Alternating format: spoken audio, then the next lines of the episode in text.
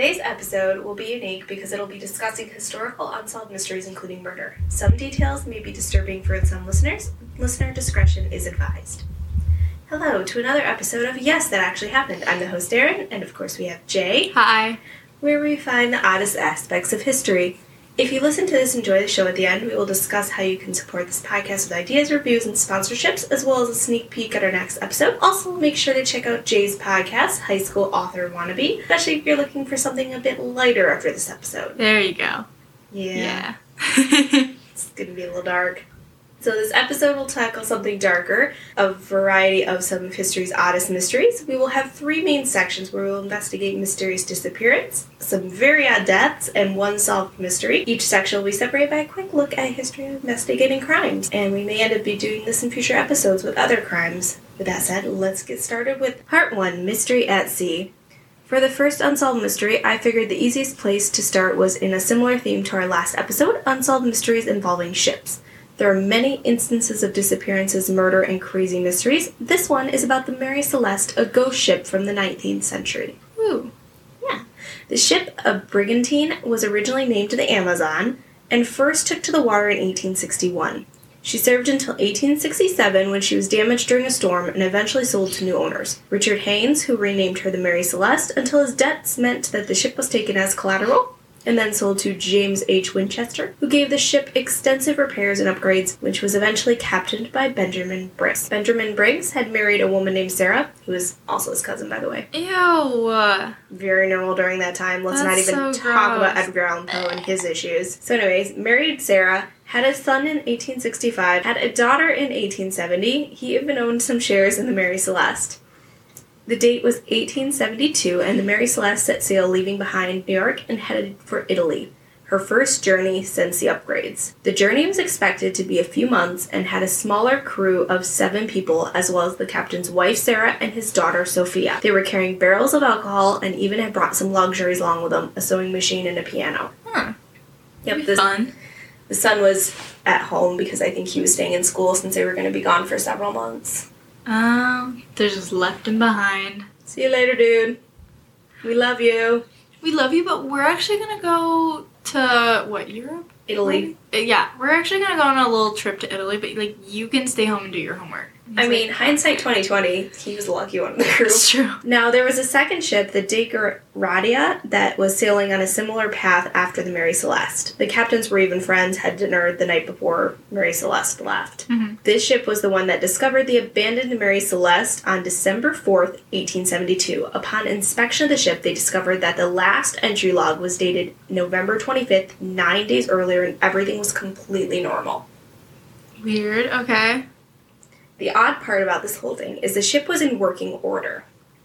Oh, like there wasn't any like issue to actually abandon ship. Nope, the- it was it was like obviously listing weird because obviously no one was taking care of it, but Mhm. it was still working order. Some of the crew on the other ship even continued to sail it, and they ended up in Spain. Hmm. Uh, there should have been no reason for them to leave. The only things missing or out of place was one lifeboat and some of the captain's items. Hmm. So- How many people could fit in a lifeboat?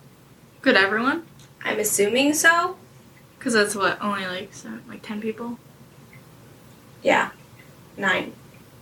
I don't know if the captains counted as the crew in this case, Oh. but either way, nine to ten people. Mm-hmm. I'm assuming all of them could fit on a lifeboat. So they're all just like take some cash and and run. So, yeah, what became of them? No one knows. The major theory is mutiny. The idea that the crew revolted against the captain, took control of the ship, putting everyone to sea on the missing lifeboat. But again, the ship seemed completely normal. There was no broken things, there was no blood, and none of the crew ever showed up again. Hmm.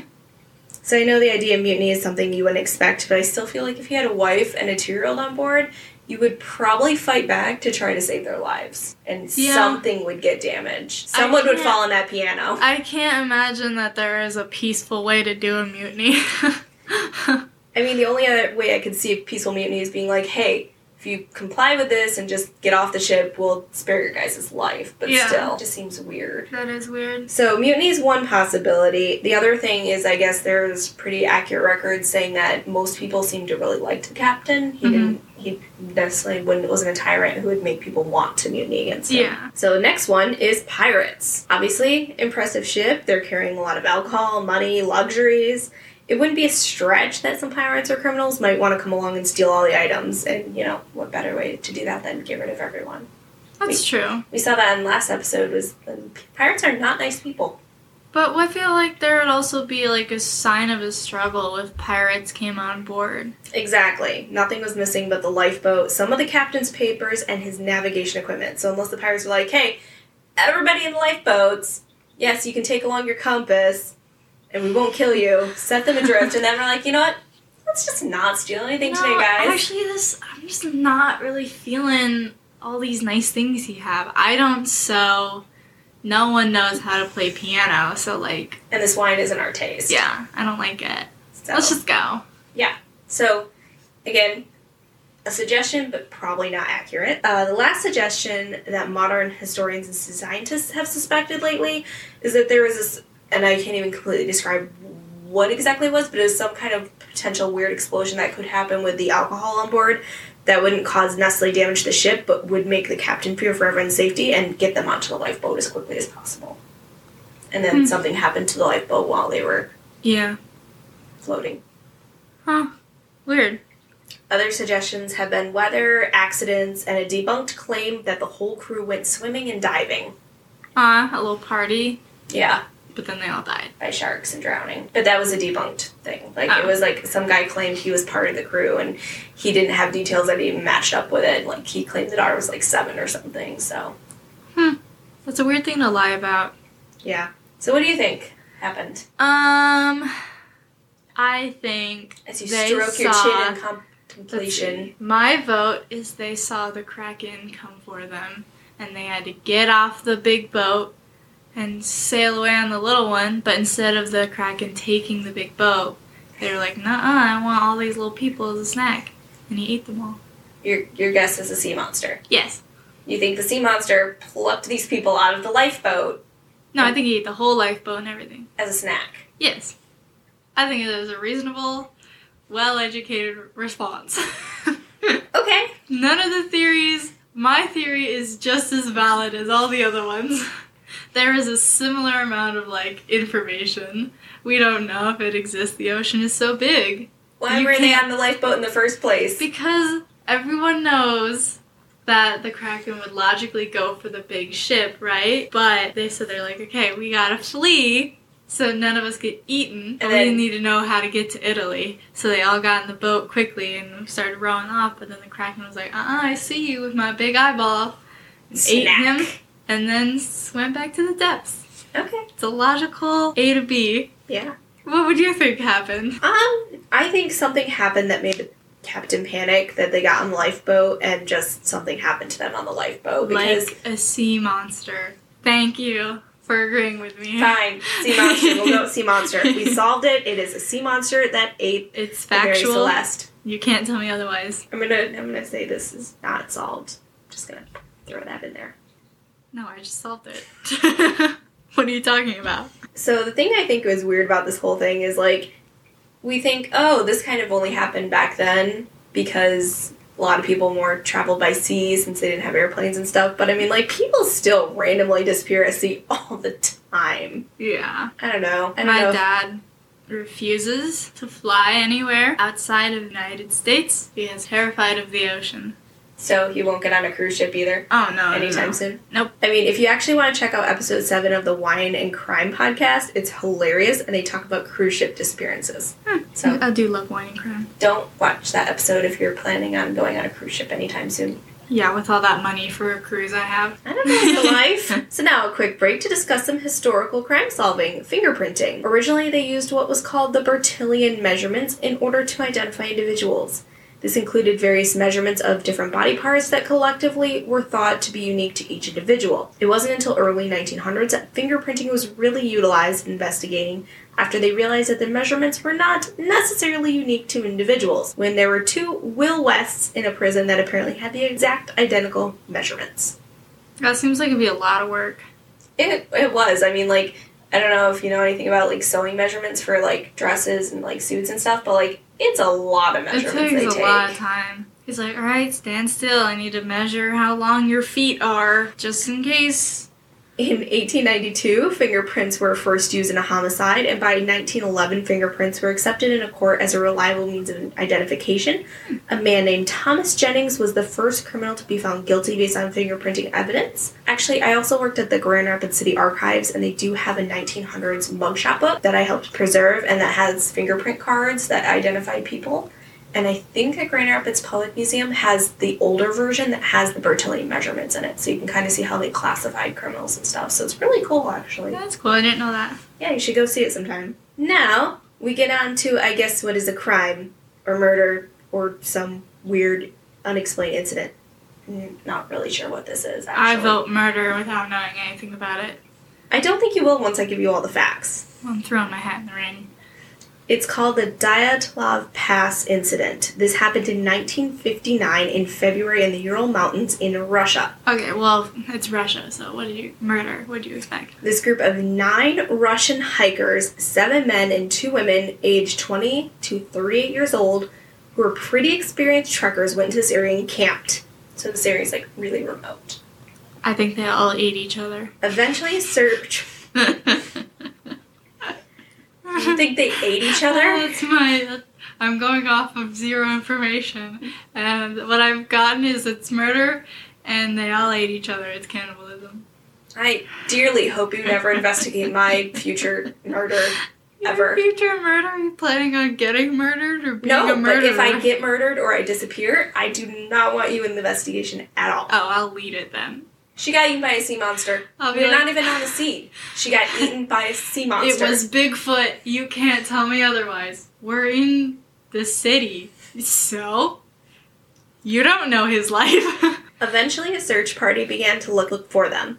When they were discovered, Not much of a search party if they already found him, am I right? Well, something weird undoubtedly happened. This was about two weeks after they were supposed to get back. They found the tent cut open from the inside, like they were trying to get out as quickly as possible. Someone wanted to eat them.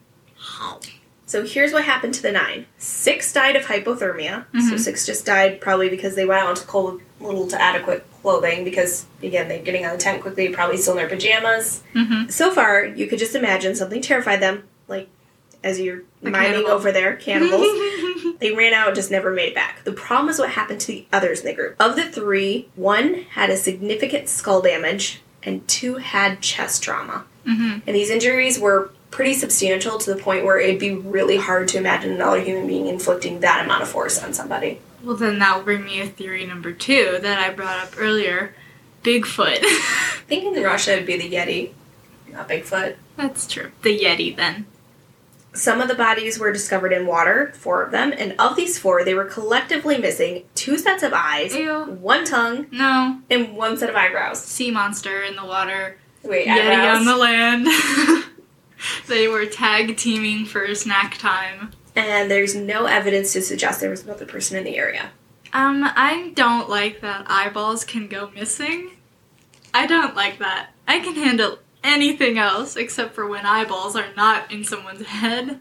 I mean, I will just point out that if you die in, in like a natural environment, soft tissues generally are what get eaten first by like insects, fish, No. other things. My eyeballs need to stay in my head. Well, just don't die outside then. Okay, Or I'll never go outside again. Oh my god, your cats would totally eat my eyeballs. They would. Theories include animal attacks, hypothermia, Yeti, avalanche, Yeti.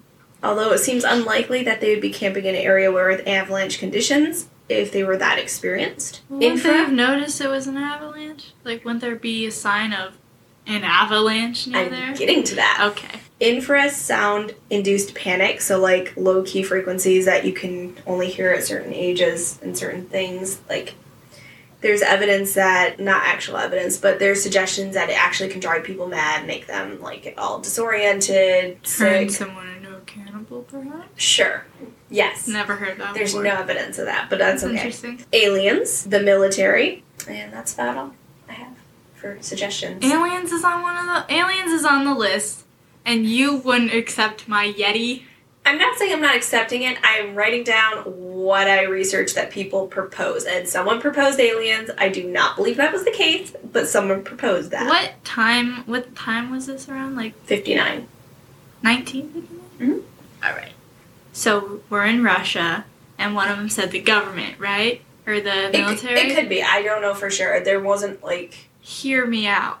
Oh, okay. maybe they were doing the government was like doing some sort of experiment using those like frequencies to see what would happen and they just wanted to use them as like test subjects out there in the wild and then you know It made them crazy and made them crazy jump off ravines accidentally and crush Or- their chest.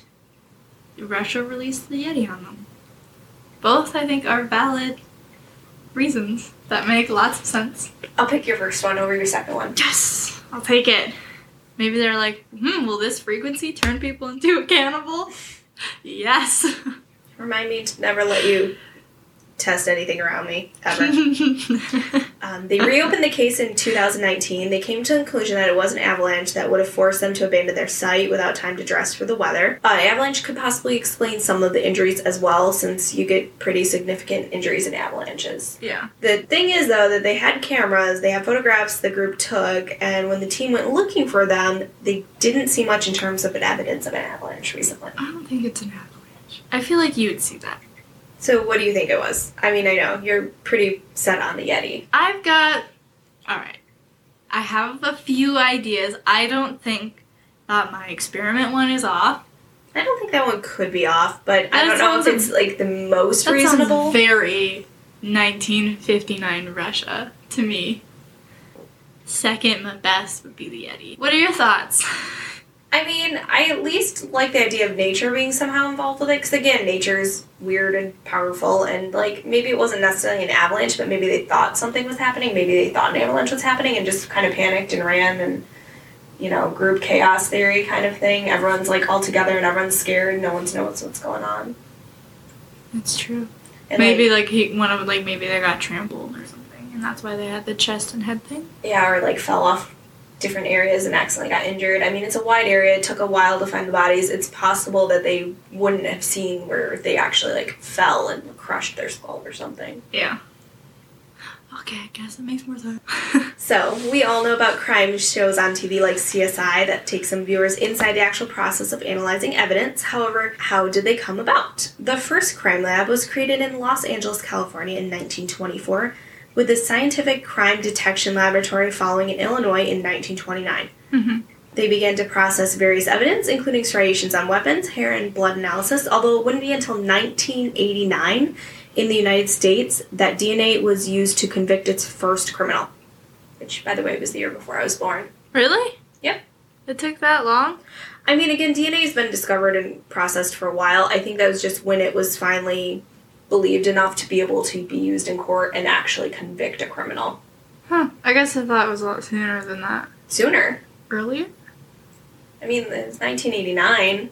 It's only like 37 years ago. I guess so. I guess in my head it's been used like longer, but that's just because I listen to way too much true crime and stuff. So Well, I get DNA's been used up. in different ways before that too. It's just more of like when it was accepted and people are able to be like, yes, he obviously hurt this person because that has his DNA, and I know irrefutably that that is his. Okay, that makes sense.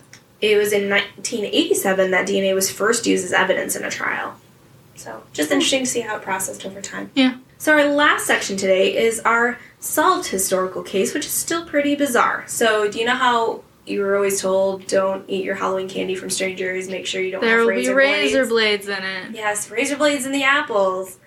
Well, yeah, we're about to hear crime kind of related to that kind of thing. Oh, I might know this story. So in 1974 in Texas on Halloween, Timothy O'Brien, who at the time was eight years old, went trick or treating in Pasadena with his little sister, who was five, his father, a neighbor, and the neighbor's two children. Mhm. Later that night, Timothy chose to eat a pixie stick, which he called bitter, and had a glass of Kool Aid to get rid of the taste. He immediately had stomach pains and began to vomit and convulse. He died one hour later on the way to the hospital. I have heard of this one. oh, good. Mm-hmm. I do know this. Oh, good. So, obviously, I'm leaving out an entire chunk of the story. So, it was discovered the pixie stick was laced with potassium cyanide. Mm-hmm. So, who poisoned him? Oh, do I remember? I feel like it was like the dad. Didn't the dad do it? You would be correct. Yes! Because I remember thinking, what? I remember being like, who poisons their own Yeah, children? It's pretty bad. So it was raining, and they only trick or treated on two streets. So police became suspicious when they discovered that the pixie sticks were acquired at a house where the occupant appeared to not be home. mm-hmm. This home was owned by a man named Courtney Melvin. The kids got impatient, ran off to the next house. The door cracked open, supposedly, and the guy inside handed five candy sticks to Timothy's father, Ronald Clark O'Brien, who then gave them to the four kids who he was trick or treating with and an extra one to a kid from their church. Mhm. According to Ronald, he only saw the hairy arm of the man. Some guy just was like, here you go. Have five. Pi-. Like, who even. I feel like people don't even hand out pixie sticks. I don't know. Very Um, shady. It's very shady. So it took several tours of the neighborhood for Ronald to supposedly remember the house he got them at, which is partially what made the police kind of suspicious, especially since no other house gave out pixie sticks. And like I said, it was raining, they didn't trick or treat that long. Yeah. His story fell apart when it was confirmed by over 200 witnesses that Melvin was indeed not home. He was working his job at the William P. Hobby Airport as a air traffic controller. Dude. Just say you bought them from the store. just buy a big pack of, I guess don't, because then you won't get caught. But just logically, when you just go buy a bunch of, like a big pack of pixie sticks and you're like, I just bought these pixie sticks, like I don't know. And then you, boom, blame the manufacturer. Yeah. They discovered that Ronald had over a 100,000 in debt, which in the 1970s was a lot. I mean, that would be That's a lot still a now. lot now. So imagine with interest how much it is then. No, that's so much money. Uh, both Timothy and his sister had significant life insurance policies, starting at $10,000 on each of them, which increased by $20,000 apiece just before Halloween. Hmm. Tricky, tricky. That's never trust anyone who like takes out a life insurance policy on someone else. I immediately am suspicious of them forever. I mean, life insurance policies are common, but that amount for a child is not common. It was a pretty clear case of, yeah, that dirtbag definitely killed his kid. And what's worse is he basically didn't care that he might have killed three other kids not involved with his kids. He was like, yeah, whatever. Kill a kid, you know, go trick or treating. I guess to get the blame off himself if the others got sick too. I guess. Uh, one of the families even allegedly, like after getting a call saying that these pixie sticks might be contaminated, went and found the child holding this pixie stick while he was sleeping. Oh yeah, Because he he- fell asleep right before he ate it. Oh Yeah, my because he couldn't get the staples open because Oh, there's a red flag if we. They're not stapled. they might have been then. To be fair, I don't, I don't think know what they so. They're like. just paper. I'm looking it up. you look it up. I'm looking it up right now. Either way, the candies had enough poison in all of them to kill around two to four adults, depending on which pixie sticks they analyzed. What year is this from? Um, 1980s, 1970s. I- I'm looking. Ronald was arrested on November 5th, so again, very quick investigation. Didn't do a good job hiding his tracks. He also talked about cyanide with a lot of people. So not even like keeping quiet. Like he asked people how much cyanide would take to They're kill not people. stapled. Okay, they're not stapled. So that is so shady. Tape it for God's sakes. You're a kid. You don't know any better. Stupid children. He talked about how much cyanide it would take to kill an adult with other people. He actually inquired about getting cyanide at several places. He talked about cyanide to several coworkers. He just wasn't He very just- good at covering this up. Maybe he was just like, no, I'm not suspicious. I just am interested in how much poison you would need for mm, like a like a like a big raccoon or like a small child. I'm asking for a friend. Uh, he was called the Candyman in the media and found guilty June 3rd, 1975, and was executed May 31st, 1984, 10 years after the whole incident, because obviously appeals and stuff like that. Yeah. By the time that he was executed, his wife had divorced him, happily remarried, and uh, his daughter was adopted by the man she remarried. Huh. He still claimed his innocence by claiming the old urban legend that we just discussed about a stranger handing out dangerous poisoned candy. Dun dun dun. Although this is the only known incidence of poisoned Halloween candy being given or consumed by a child, and then again, not even a stranger, his own dad. Yeah.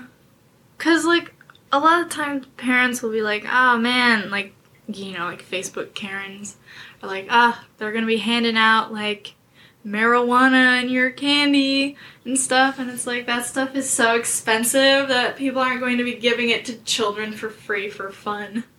Funsies. no one does that. That's Yeah. so much time and effort. Yeah. So, much easier to get people other ways. Yeah.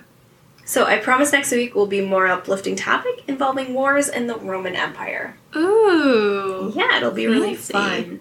If you have any questions on the topics we've discussed or would like some source material to do your own research, follow us on Facebook, Instagram, Twitter, support us on Buy Me a Coffee or Patreon, which includes fun exclusive content and merchandise, including show stickers and coffee mugs Nice. And probably bloopers. and bloopers. Oh, there are some good bloopers in there, I promise. And there's going to be probably exclusive episodes as well. Ah, smart. Any further questions, sponsorship offers, or episode ideas, email us at yesactuallyhappened And have a great day, everybody. Bye. Bye.